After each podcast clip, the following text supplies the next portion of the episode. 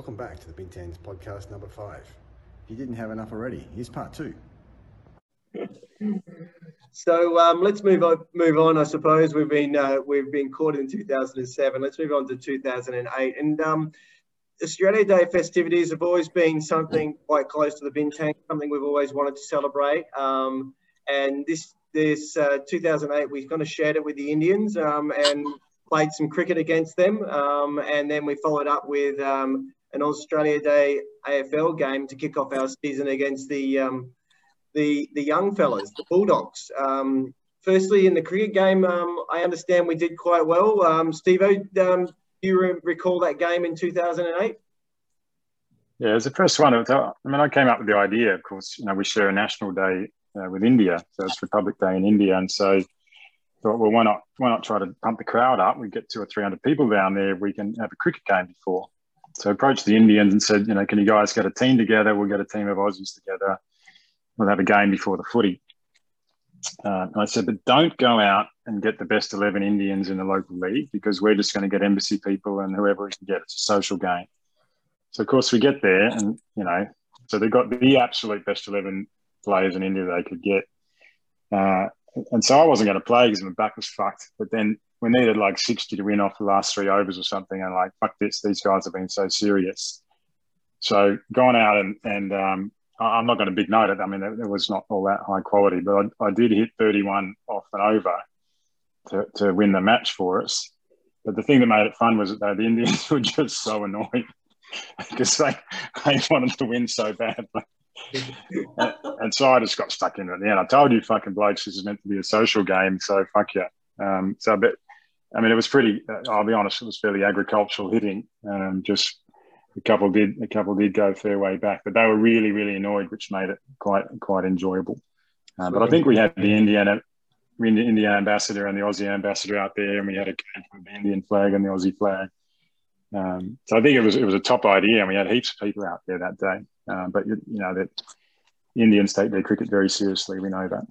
Yeah, so, well, and that's probably uh, indicative of the fact we've won once since that day as well, which I think was the following year and I think since then we haven't been near it. So, you know, it's a, it's a good legacy that you've left. We get to go to Australia Day every year and get absolutely spanked in the morning. and, and, then we used to actually be able to console ourselves by beating up on what was a, a, a team of 14 and 15 year old schoolboys. And then that evolved into beating up on, you know, the, the best local players that we've been developing. And now we don't even have that because the local players beat up on us. So, it's it's really gone full circle that Australia Day has been completely taken off us. Um, and yeah, we just we just cop a hiding from foreign powers that we will be copping a hiding from for the rest of history. So it's really good.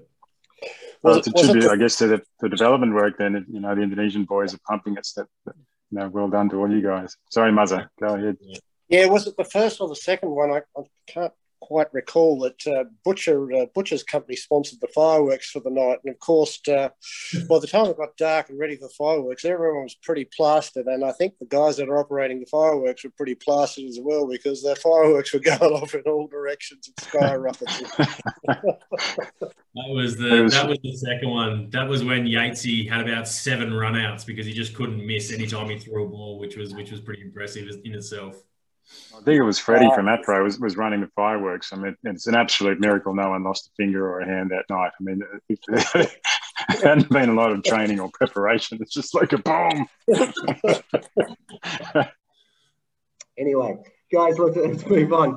Um, further in 2008, we had um, the uh, infamous trip to Laos uh, and to Thailand. We went for a trip for about uh, 10 days where we travelled up to Vientiane and then uh, played a game there, and then um, onwards to to Thailand and um, Kanchanaburi to um, up there.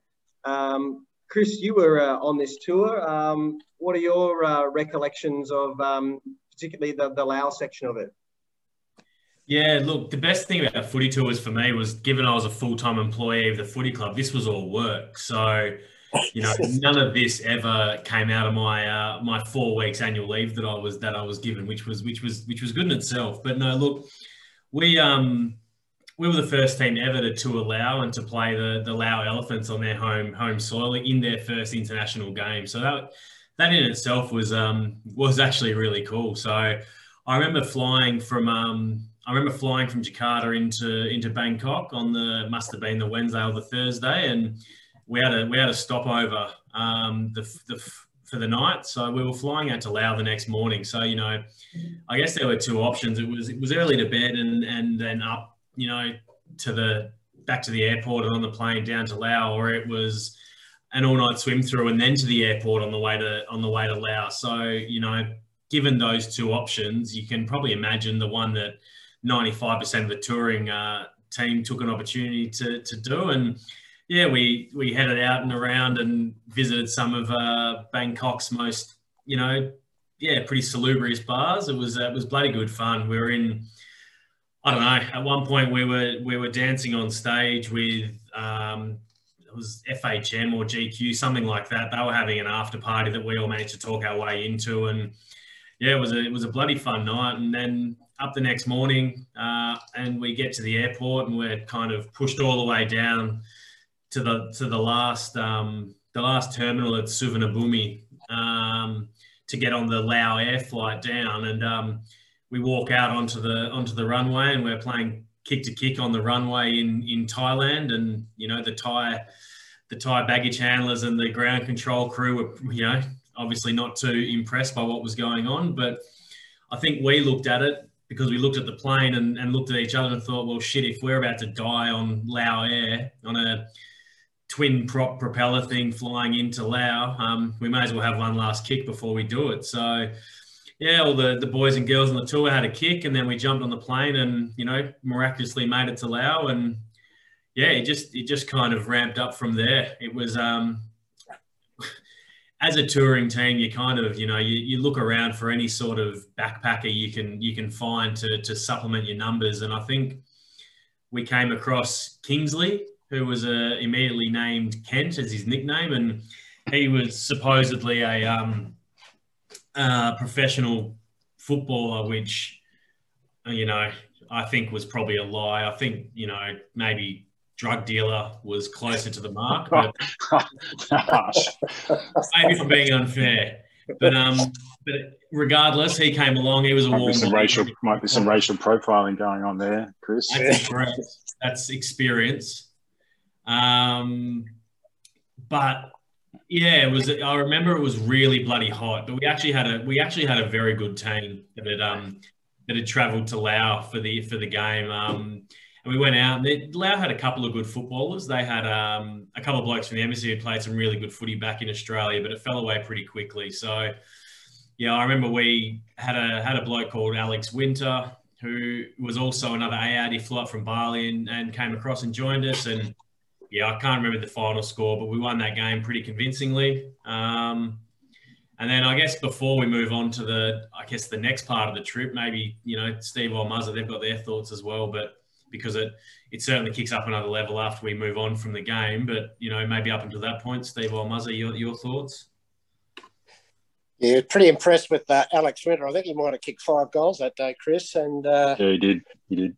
Uh, so uh, I think I, I might have grabbed one or two, but uh, that's probably just being, um, uh, I don't know, a bit generous, I think, in my own recollection there. But what a, what a great trip. And, uh, and we should also recognise that a few years later, one of the great Bintangs in um, China, Cocktail Williams, became the ambassador to Laos. Fantastic effort. Yeah, absolutely. Absolutely and uh, the um, the student for that uh, that particular game, Chris, uh, the the umpires, um, they were um, they were quite good that day. Is that right? From my recollection. Yeah, look, Lao were probably very ahead of their time in the in the sense that they grabbed um, a couple of Ausaiders and an AAD, and they had three female umpires umpiring us. So that was uh, that was something quite different uh, for, for that because that was what 2008 and women's footy hadn't really taken off like it has now. So no, hats off, hats off to Lao for the forward thinking and what they uh, what they did there. It was you know they did a good job. Yeah, great. And you were um, yeah. you were instrumental. Anything else to add?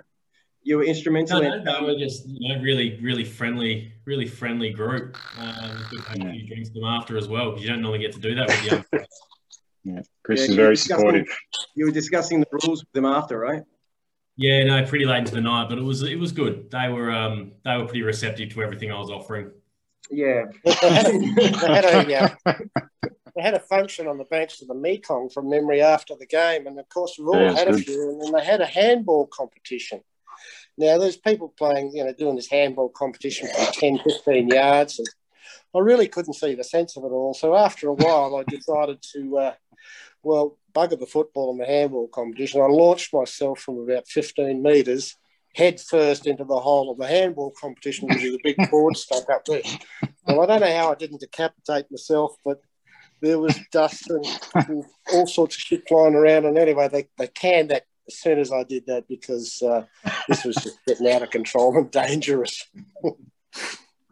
Yep, head of Federal Police. Unlike you taking Yeah. things to another level, Muzz. Yeah, right. But uh, Well, I'm, about glad that, I'm glad that Chris, Chris, you know, did you know was very friendly with the umpires because the only other bloke who picked up on tour was was King was Kent Kingsley. So the bloke, you know, we met him in the in the foyer before the game. He played about five minutes and then he joined us out the night after and just absolutely cut a swathe. Um, I mean, most of the boys, there was, I think we met the um, the, the entire gay and transgender population of, of the NTR out that night, and and the, and and the, the, you know, they were pretty interested in, in the boys, but no one else did did much uh, in the way of action. The, the one who who we were trying very hard to, I mean, Sick Mick, so Mick Burke, uh, top fella who got the name, nickname Sick Mick because he just kept uh, chucking up training. Um, and he didn't like the nickname Sick Mick. He wanted to. Be, he, he said he wanted. He declared before the tour he wanted to be known as the Little Master, not as not as Sick Mick. And so, word's gone out. Okay, Mick, if you can pick up on this tour, we promise that from here on in we'll call you uh, the Little Master. Uh, and so all the boys like really tried very hard uh, to, to help Sick Mick to pick up on that tour, so he could change the nickname. Um, but other than other than the you know the gay guys and the transgenders, there was really nothing going except for um, those who were close to the umpires and Kent Kingsley, who just took them all from us. And I think Sick Mick just remained Sick Mick forever, didn't he? But to Well, be must fair, if we had taken up one of those offers that was afforded to him, we would have quite happily afforded him the nickname Little Master. So really, he he only has himself to blame for for living four years in Jakarta with the nickname Sick Mick. No, he did right. We're an inclusive club. We said, mate, there's no shame if you take, you know, whoever, you, as long as you pick up with anyone, doesn't have to be a woman. It's fine with us. You will be the little master, but he, w- he wouldn't go there. He wasn't open-minded enough. I think you Did- remember did he, the guys. uh, I, he, he actually has got some he's got some um, argument here because if I remember rightly, he picked up uh, that night. Um, he, he went home with um, uh, a chef actually. he, did, he did. We woke up with the chef. It's true. Um, he's yeah, he's, he's one of the he's one of the first blokes in history who did had to do nothing and just kind of it, it eventuated. Um, no, the, so I guess the the the hotel we were staying at in Lao was you know the best that Lao had to offer, um, and you know it was it was fine for our purposes. We were, all we needed was somewhere to rest our head, but they had a lot of very odd. Um, statues around around both the foyer and the rest of the hotel. So we thought that um, you know, Mick might enjoy waking up next to one of the statues, and the um, the Swedish pizza chef is uh, is who he ended up next who he ended up next to the next day. So no, it was um yeah, it was a bloody yeah bloody funny night, and uh, that part of the Lao tour was was was very very humorous. Yeah, waking up with the chef wasn't sufficient to, uh, to earn him the nickname Little Master, unfortunately. No. Master Butchers. he didn't he didn't do that himself. He uh, he got that passed on to him. But um, yeah, it, uh, I think Matt, you were um, seconded to go somewhere else after the uh, the the NTN part of it. But uh, I know Chris and I think also came up to Vang Vieng um, and got involved in um, the midweek tour up there, where we got went out to the um, one of the rivers there and uh, got on some tubes. What do you remember of that? What are your memories of that, Chris? Oh look, I'm I'm pretty unashamed of the fact I really enjoyed jumping off high shit, and um, that was you know for for a young bloke, the ability to jump off anything and everything there was was pretty good. So I remember you just get in the, you get in your tubes and you start rolling down the river and and beer Lao, I don't know what it is, but I still maintain it's probably the best tasting beer on earth. And so you'd sit there, you'd be having your beer Lao, and then you know, random bloke would throw out a rope, pull you into his bar on the side of the on the side of the river. You'd buy another beer, and with every beer, you got a shot of the the Lao Lao, which is the local rice wine. So we were just, you know, rolling down the river, drinking rice wine. But then at all these different bars, they'd either have a big water slide or they'd have, you know, a rope swing or they just have a big tree you could jump off. So, yeah, for a young bloke that enjoyed doing those things, it was um, bloody good fun getting, you know, full of liquor and doing backflips off a off a rope swing. Um, you know, but but sadly, I guess it's all been closed down because of some really um, really horrible stuff that happened to to a few Australian tourists and a few international tourists. So look, we were we had a bloody good time, but I, I think it's fair to say you talk about um, you know scooter races in Bali back from double six. I think we're, we're pretty lucky we walked away um, with everyone intact after that loud after that loud tour because it got pretty wild with the uh, you know the high jumps and the buckets of awesome and everything else that went along with it. Didn't you have to walk across the bridge? I, I heard a few of the boys were like, you know, on the edge of basically falling off a, a high suspension bridge to, to their death. Yeah, uh, just to get there. Yeah, oh, I remember like uh, the guru Jason Moynihan had uh, faced some, some challenging circumstances on that trip, is what I heard. So I mean, let's be thankful it was us, not it wasn't us, uh, who led to, the, to all that stuff being shut down. Yeah, I think uh, Jason Guru had um, uh, had eaten some pizza that uh, maybe made that uh, that walk across the bridge a little bit more, um, how, how should we say, challenging than perhaps it would have normally been. Yeah, the the old Lao space pizza was uh, was certainly uh, certainly interesting, but um, yeah, Vang Vieng was a that was a that was a really good good time, and I think pretty unexpected actually. I think we all I think we all knew we were going to have a good fun tour, but I don't think anyone realised what we were getting ourselves into heading down to Vang Vieng um, it was yeah, it was bloody good fun. Well, I'd actually been there about five years before and done the same um, river tubing expedition. Um, but it was very far removed before that. There were no bars. It was very serene. It was just going through the forest, and uh, it was about an hour-long trip. And that uh, hour-long trip, um, the second time around, when there were like 30 bars on each side of the um, of the river, certainly changed the dynamic for sure. It's a little, little like it's analogous to your own evolution, uh, MJ, as a non-drinking yes. vegan when you first arrived in Jakarta. Very quickly, things changed for you when you when you met the Bintangs boys as well. Thank you, Bintang, you forever in my, in my life. Um, and so then we moved on to Thailand, and um, we were very fortunate to be invited up to Thailand to um, be a part of the, I think it was the Anzac game um, up there at uh, Kanchanaburi um, at Hellfire Pass. And we had a very moving um, ceremony um, up at Hellfire Pass. Muzza, do you re recall that, um, that trip and being up at Hellfire Pass? Oh, Hell, the Hellfire Pass ceremony on Anzac Day is just a, a, such a highlight. Um, I think that every Australian that gets an opportunity to go up there and, and do the dawn service on Hellfire Pass and see what the um, what the uh, diggers had to go through and, uh, and suffer. Uh, and they were very fortunate on this trip. They still had four or five surviving um, uh, diggers that used to come up there every year and support uh, the footy uh, the footy game. So the, the, Thailand Tigers are on a winner there with the, the annual footy match, and so it was just a, a, weekend which is absolutely fantastic. Uh, a number of years later, when I was posted to Pakistan, I formed a AFL team in Pakistan, the Pakistan Markhors, and uh, we convinced Thailand that we were good enough to come down and grace their Hellfire Pass Anzac weekend, and of course we turned up with three guys. Rooster turned up because he wanted another country to play for, and uh, we rounded the rest up in the bars and had another great weekend up at Hellfire Pass. Yeah, it was some sort of trip, wasn't it? Very moving um, ceremony morning there, Muzza. Um, and um, you know seeing some of the old diggers there and um, trying to in some way envision what those guys had to go through in um, in back in the day um, was I'm not sure we can even grasp what they actually had to experience, but it was extremely moving ceremony for the guys and, and, a privilege to, to play up there. Unfortunately, we didn't come away with a win, um, but um, yeah, it was, it a, fantastic, um, a fantastic trip and and um, uh, very moving to walk around the, the cemetery up there that they've got and um, see a lot of uh, very very young Australian names on those on those um, on those crosses.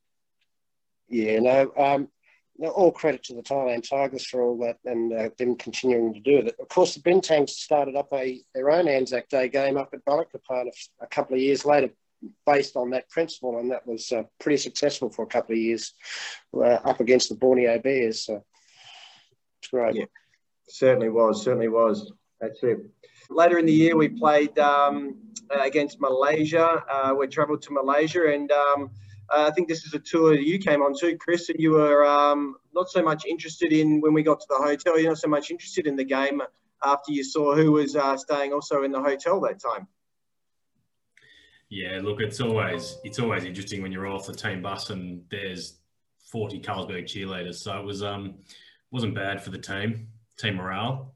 Uh, and the, the, touring squad wasn't bad either. So we were, we were primed for a good we were a good game that day. I think they were um, we were touring with a team that was um, perhaps better off the field than on the field because we didn't come away with a win. But um, I understand that the uh, the guys who were uh, doing the CCTV, CCTV recording um, would have got a fair few good pictures later in the evening.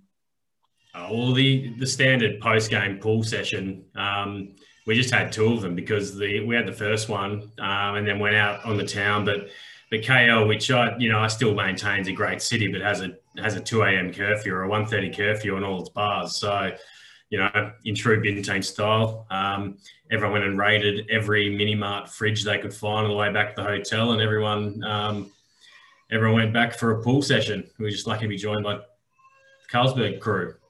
How many Carlsberg girls made it back? 10, Well, 10 or 12. Nice work. That's solid. It was good fun.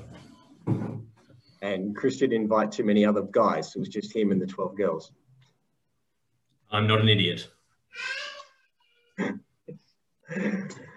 okay. And then, uh, Steve, actually, you were wrapping things up in, in 2008, right? Um, and you were heading back to, heading over to the Philippines. Well, that's right. So yeah, the the Lao Thailand tour was was my last, um, and I I remember uh, you talked about the Anzac Day, the, the, the, you know the dawn service. So the the the, the tour T-shirt, the theme for that tour was the Matt Stephens Kamikaze tour, and it had a the tour T-shirt had me in a in a zero with, with Makiko, the name of my wife, written on the side of it, saying flying through the goalpost, saying I ain't ever coming back uh, which is quite a clever T-shirt. But then the boys realised it maybe wasn't. And when the word came out, tour T-shirts for the dawn service, someone took a look on the back and thought maybe that wasn't the best, almost appropriate option for an Anzac Day uh, service. And I, I, do recall, and I, it's probably not appropriate, but I've, I've, had a few wines. I do remember my my uh, then fiance rang me up when we are on that tour, and she's like, so "What's this Anzac Day about again?" I'm like, "Oh, it's the day when when we commemorate how how your people uh, killed my people. Um, I'm going to be really bad now. And she's like, Where are you again? Oh, we're in uh, near the bridge over the River Kwai. And she's like, Well, at least we left them some infrastructure. I just like, we built them a decent railway. what are they complaining about?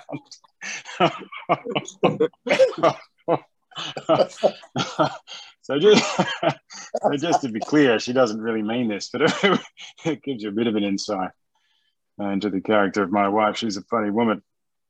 Um, so there you go. So yeah, that was my last tour. But I did, you know, after I moved to Manila, um, I was fortunate to be able to come back for the next few years. And I was working in East Timor up until 2011, back and forth. And so it's remarkable how my uh, East Timor trips would somehow uh, coincide with with uh, Bali Masters or Bali Nines tournaments when I had to come through uh, Denpasar. So yeah, managed to keep playing for a few more years, even even after I'd left. Yeah, right. Okay. And then, um, but you're, uh, you seem to be going away for a long time there. Uh, there was about a, a we, we going to get heads up that you were, you're going to be leaving about six months out. And so we uh, started the, uh, the going away or farewell parties um, from about six months out. And um, they seem to continue on and on and on. There seem to be a fair few nights in X2 that I vaguely remember where we were, uh, um, enjoying ourselves in salubrious ways and farewelling you over cheers. Another cheers, goodbye, Sivo. Um, another another night out um, over about a six month period. There it was uh, a lot of fun. Yeah, we gave X2 a good a good run. Um, you know, it was an emotional time for me. It's still it still uh, it still hurts to have left. I, I, still miss it. What do you I think one of those farewells, one of those farewells, Matt, was the infamous night. Uh, with the granddaughter of, you know, arguably Indonesia's best ever leader, who proceeded to, you know, tell us about the fact that she was Samantha Sukarno Putri. She owned five shopping malls. Her best friend was Heath Ledger, and she had 16 handphones. And, you know, so we, we obviously didn't believe her. Um, you know, I remember she, she told us, she's like, you know, so these are all my security staff and you kind of said, "Oh, okay." And what would I have to do for for this this security detail to come and grab me? And she said, "You could kiss me." And your next response, "Okay, what else would I have to do?" yeah. yeah. No, she claimed to have presidential security guard uh, all around the, the X2. Um, and you know, Chris just had his little baby daughter in, in screen for those who can't see, so I'm a little wary of talking about our X2 exploits. Um, but yes, so in the end, she was kind of so all over us. I think in the end, if I'm not mistaken, Chris, I had you had to pretend to be passed out drunk, and I had to pretend to carry you out of there. Otherwise, uh, she was determined to make one of us kiss her and, and have the presidential security guard arrest us. A strange evening. but nice to be in the, uh, I guess, nice to be in the presence of Indonesian royalty, if not for a brief period that's it. Well, I guess she she was in the presence of Bintang's royalty, so uh, equal on both sides. All right. So um, just going on, um, Chris, um, can you recall how what how did you win the golden headband that year? Um, that was a grand final function. So yeah, look, grand final day comes around and you get pretty excited. I'd made the, the video that year with um, with Fester, I think. Um, that might have been the year where we were we were pitching to be the the 18th team into the AFL. So instead of Greater Western Sydney, so we highlighted the high quality infrastructure and everything that we had, and the great playing list and um, the facilities. It was uh, yeah, so it was a it was a good video. And again the guys from Fox Sports through Nick McCarter were, were fantastic in supporting that.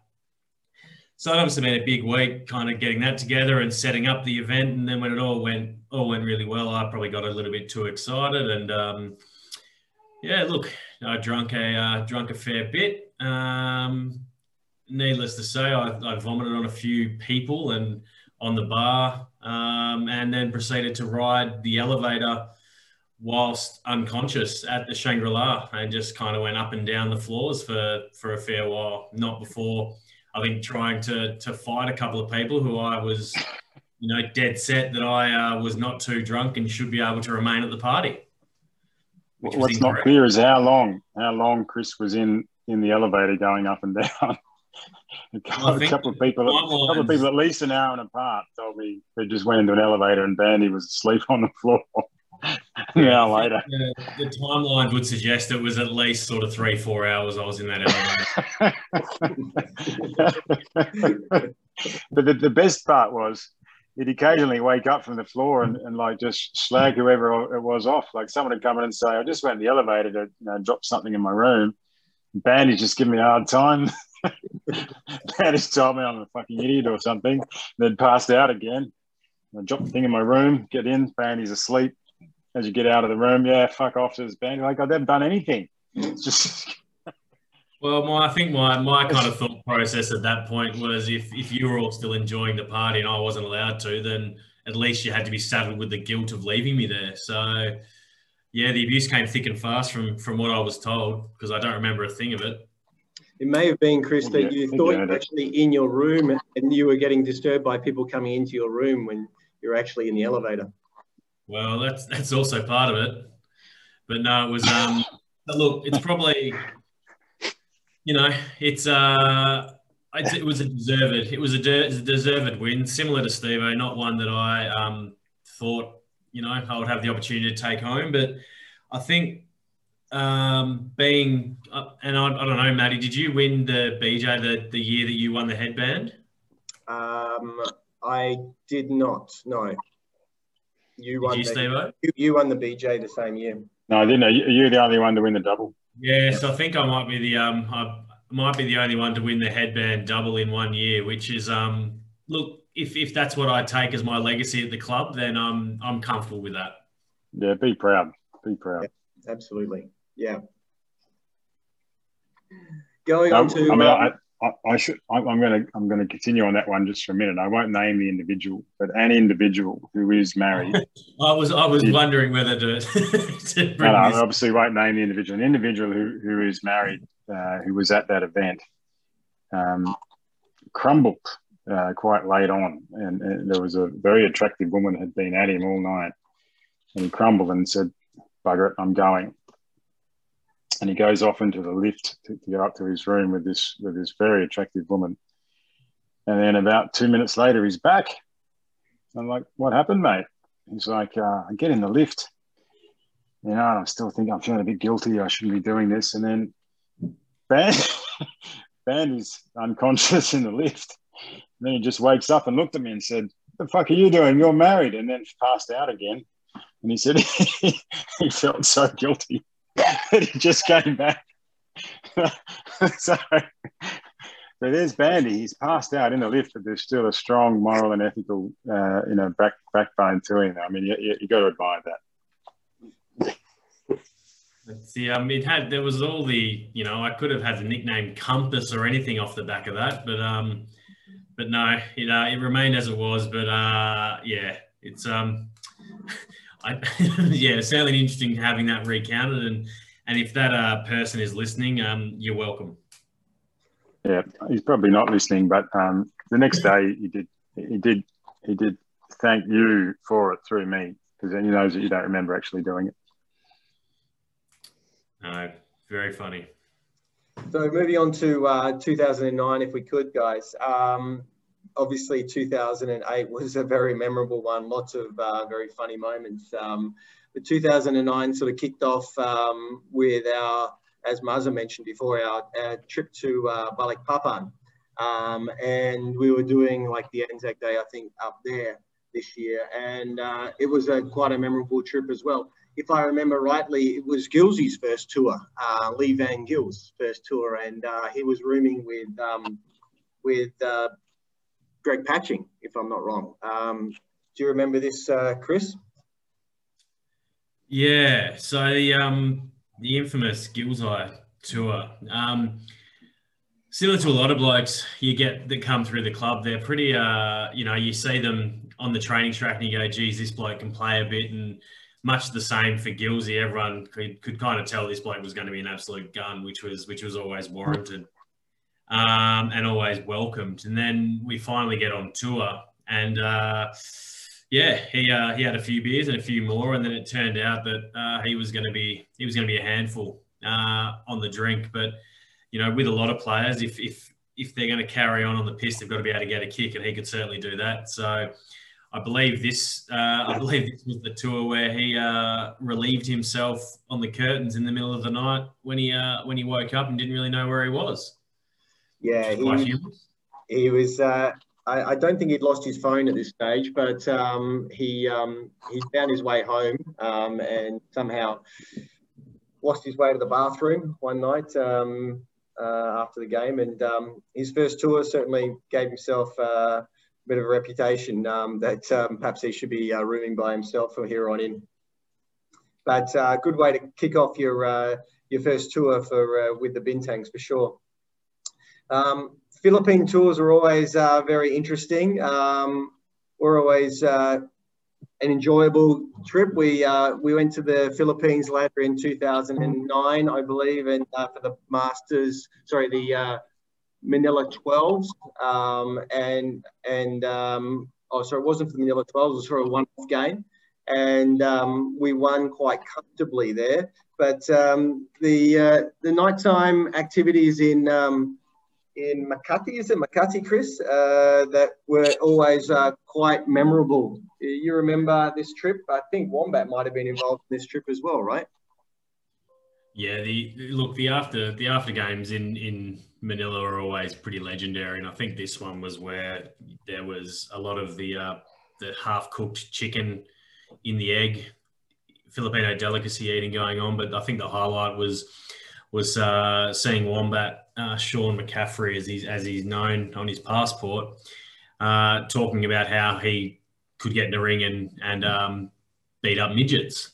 Um, so we, you know, we all chipped in and, and afforded him the opportunity to do that. And um, let's just say it was, yeah, it was less ideal for, for poor old Wombat because he he got flogged by four midgets in a bar in Manila and was very very worse for wear off the back of it. Yeah, that, was. Um, I think he was he was told um, by the manager, if you hurt my midgets, I've got. He and he showed him his gun or something like that. Um, so don't even go there. So he sort of ran around the uh, the ring scared that he was going to get hurt by these midgets, but um, in fact the midgets actually drilled him. No, it was very funny. Wombat's a Wombat's a big man, and seeing seeing a big man like Wombat get beaten up by four midgets is uh, is always going to be a highlight. That was uh, a, a, quite a memorable trip to um, where um, I think Max and Jerry got into some issues with the, with the police uh, because of an unpaid bill or something as well, which um, ended up negotiating at, negotiating them out of uh, out of the issue with the police again um, in the middle of the night. So um, yeah, that was uh, quite a memorable trip. Bit of a common theme there, Matt, with you getting ended up in the back of a lockup van uh, after tours. It does sound like that, doesn't it, Mazza? Unfortunately, yes. Um, MJ was usually the adult in the room in, in, in his defence, uh, helping out the rest of the blokes who weren't really capable. Yeah. Thanks for that, uh, Steve um, getting me out of that mire. Um, back of the uh, back of 2009, we had um, perhaps our best win ever against the um, the Bali Geckos, uh, where we went over, came over to Bali with a reasonably strong team. Um, we knew that uh, Bali also had a very strong team. They, had, they still had Hinchy and they had Gunny and, and uh, Hendo and a few of the other guys who were, were big, big time players for the, the Bali team. Um, and um, we came across uh, reasonably confident that we'd, we'd do well. Um, and um, uh, Butcher um, actually tore it apart on that day. he's kicked the uh, rec- a record amount of goals for the, uh, the Jakarta Bintangs uh, in a single game of 12 goals, which was uh, an absolute amazing feat that day. Um, Mazza and Chris, we, you guys were involved in that day too, right? Yeah, it was. That was um, that was the day we had a couple of we we had a lot of uh, young blokes who had been living in and around Jakarta, but hadn't necessarily played a lot with the Bintangs. So a lot of the new guys who'd come up with that youth ambassador for development program, um, one of whom Ben Lever uh, could play a bit.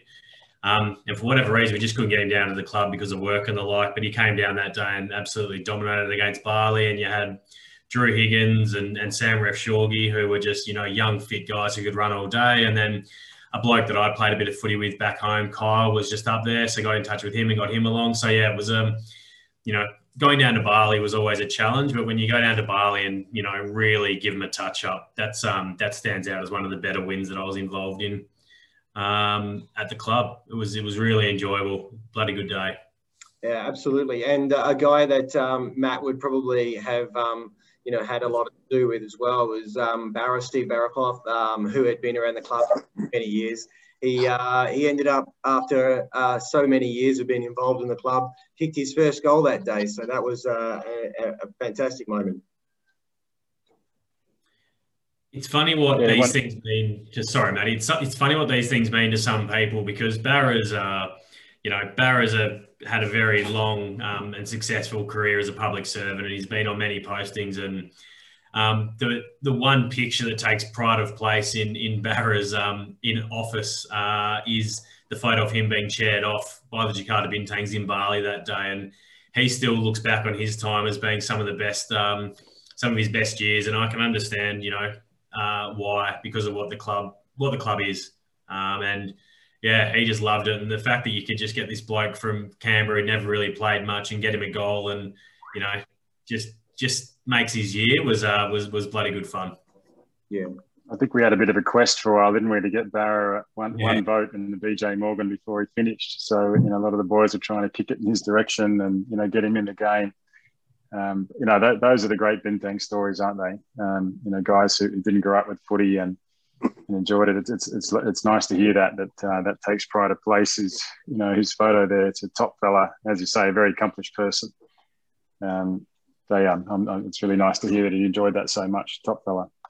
Yeah, exactly, exactly, Matt. There were a, a, number of characters that hadn't played much footy, and if you remember uh, Shervo and Thorpe, um, I think Shervo, I can't remember his name, but uh, he, he won a, a, bronze medal at the Seoul Olympics in the four by Rob four by five hundred meters. Oh, he was a finalist. He didn't, he didn't win a medal. He was a finalist in the in the four by four hundred. Yep, Seoul Olympics. And who was the other guy? Uh, Thorpe. Who? What was his name again? Andy McCann. Yeah. Yeah.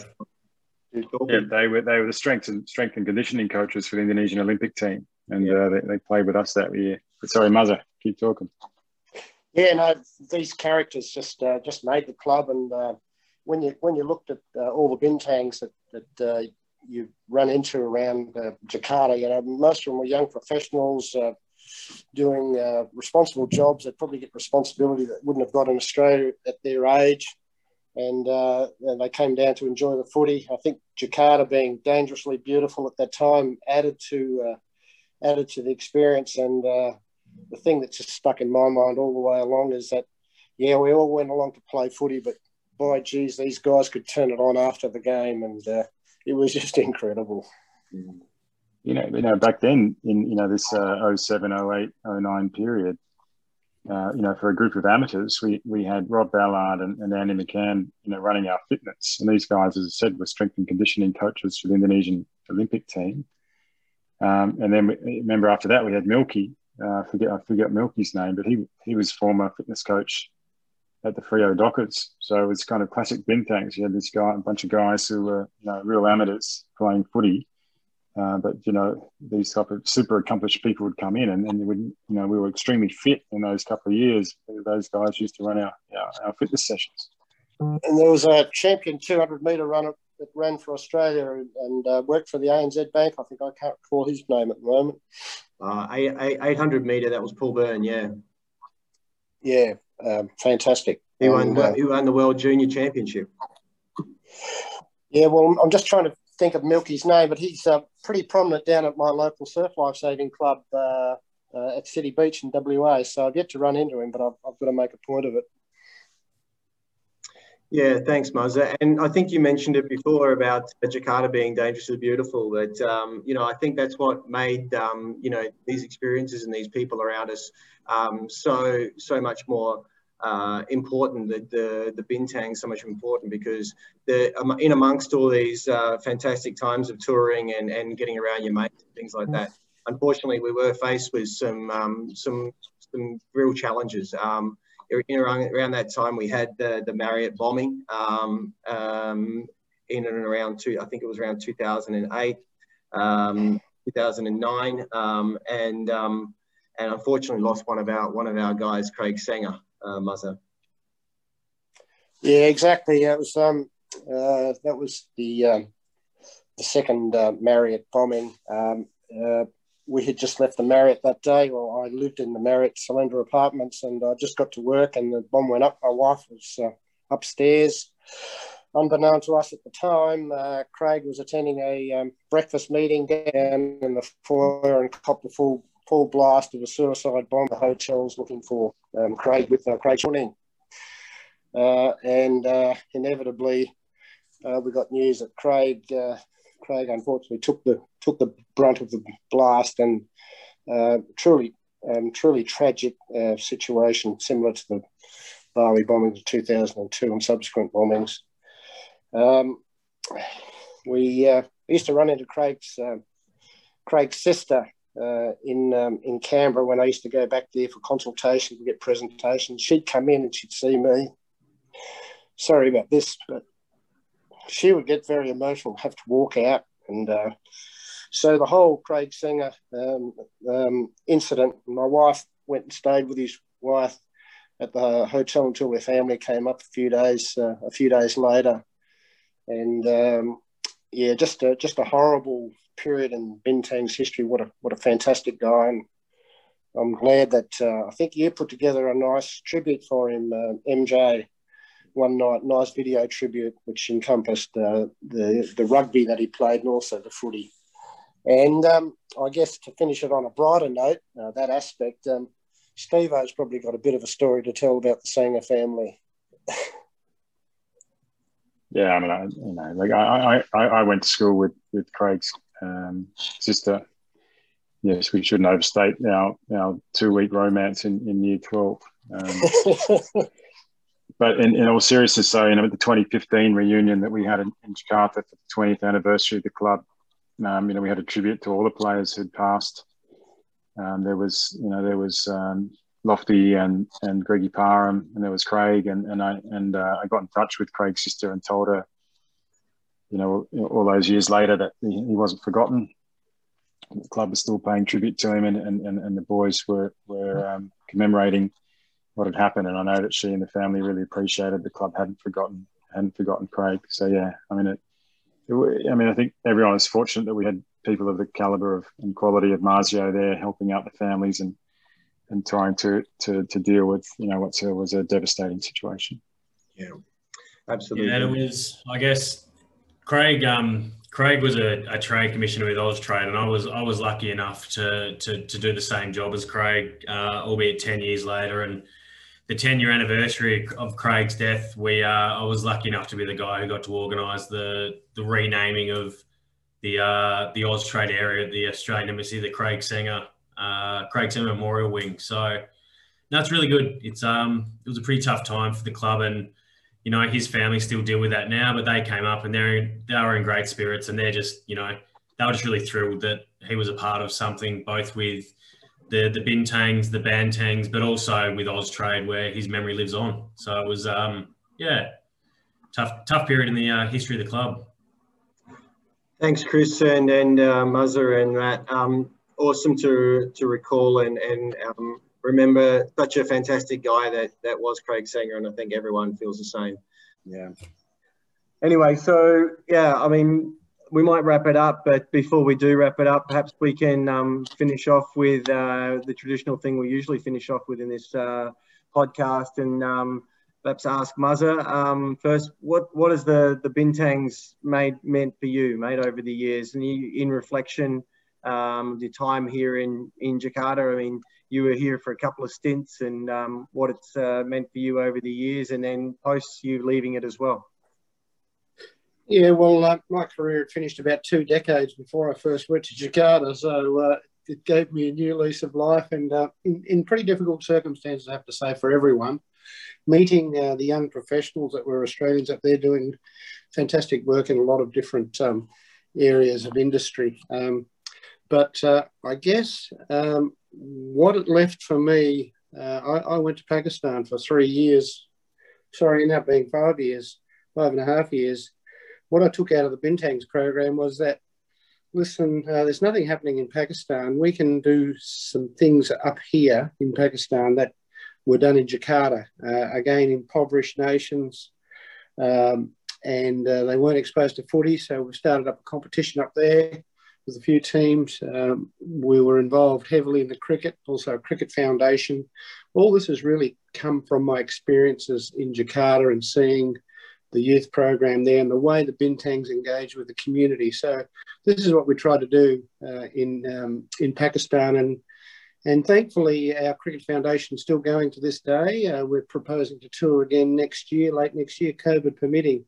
So that's what I've really taken out of it. And um, I can even take it into retirement. So, um, yeah, I was just privileged to, to have had the opportunity.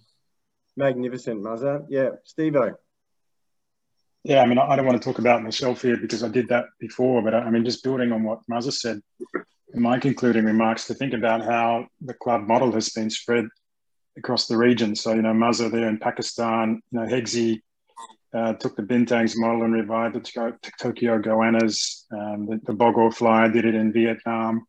Cam Fiedler's done it in Singapore, kind of trying to change things up. I think Newey and Benny Giles and uh, CJ and, and John O. Williams in, in, in Bangkok. So really, you know, if if uh, imitation is the greatest form of flattery, I think you can see that what the what the Bintangs have created is, is, spread across the region, and a lot of guys have taken that that experience with them and, and been able to then contribute in other places. So I reckon, you know, that's part of the legacy of the club. Of this this series is all about looking back at the history. I think that's a big part of it as well. Mm, absolutely, yeah, magnificent. It's, it's it is a real uh, the the bones of the club have, have really. Um, been able to um, promote the football game throughout Asia, um, and uh, I think uh, the the way that people have travelled throughout Asia and then taken the things they've learned to these other clubs has been fantastic. So, Chris, um, what about you, mate? Um, what what's the club mean to you, and and um, and now that you've left the left the uh, Jakarta? Yeah, it's probably, and it, it, sounds, I don't know, it might sound a bit full on, but I reckon it, it probably changed the whole trajectory of my life. If I'm if I'm brutally honest, um, obviously I knew Muzza as a young bloke, and and he's the one who first got me involved with the footy club, and then first meeting Stevo, and I guess as a 19 year old coming to Indonesia, I was, you know, uh, thought I knew everything, and um, but realised that there was a hell of a lot more outside of Perth, and and getting up there and, and seeing kind of this massive mega city that was just bloody good fun to live in. But then hearing from all the different people the really interesting work that they were doing, I think it really opened my eyes to to what really was possible. And it probably off the back of that, I went back to I went back to Perth and really had no interest from that day forward in in playing kind of the, the footy I was before I left. And I was that was it. I was full blown into my studies to make sure that I put my best foot forward in that regard because it was, I guess, even if it wasn't uh, a conscious thought, I think even subconsciously, I really wanted to get back and have that kind of what I'd seen as the expat lifestyle and, you know, working in the embassy and doing all that sort of stuff. So I think, you know, the ability to get back initially through the, the development program and then from there to, I guess, do a decent enough job that I was noticed by people within the embassy to be given a chance to to join their team as a as a policy advisor to to kind of understand what was going on there, and then to eventually um, come back as a as a trade commissioner for Austrade, and then off the back of that, you know, be asked to come back and and head up WA's trade investment agency. Um, yeah, I think it's not a stretch to kind of say that the Bintangs, you know, seriously impacted on the trajectory of my career and my life, and I guess everything that I've I've I've got off the back of it. Um, you know, I think it what it means to me. Probably a few years ago, you know, I was in tears at a BJ Morgan night talking about the like all the young kids that I'd coach. So, yeah, it's it's a hugely important part of my life, and now that I'm a bit removed from it, um, it's you know it's just difficult during COVID because there's really not that understanding of when we might get back there and get back involved. But it's the sort of club that you, you kind of leave and you you'll always be a part of and always be involved in. And I think that's the most special thing about it is that we're all together doing this thing and you hear the, you know, the, the 12 guys before us who've had the discussions on this podcast and there'll no doubt be another great group of blokes after us talking more about it. Um, yeah, it's, it's, it's just a hugely impressive thing. And I think without it, it's it's no stretch to say that without the club, there's no chance in hell I would have spent a decade in Jakarta. Just wouldn't have happened.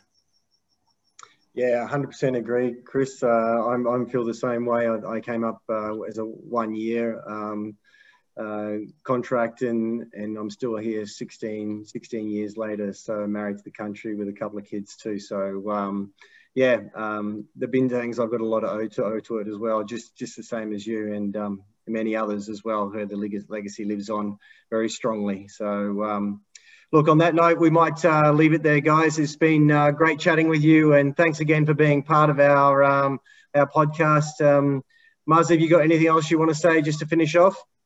No, mate, I'm done. Thank you. All right, mate. Good job. Thanks very much for being a part of it, Muzza. All right, Chris and, and Steve, awesome guys. Thank you again. Yeah. Yeah, Thanks, Chris, MJ. uh, Always a Chris, pleasure. I'm, I'm ready to do a third round too. If anyone wants to invite me again.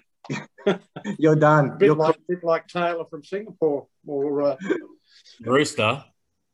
You, you'll be the rooster of podcasts. Hey, uh, hey Chris, um,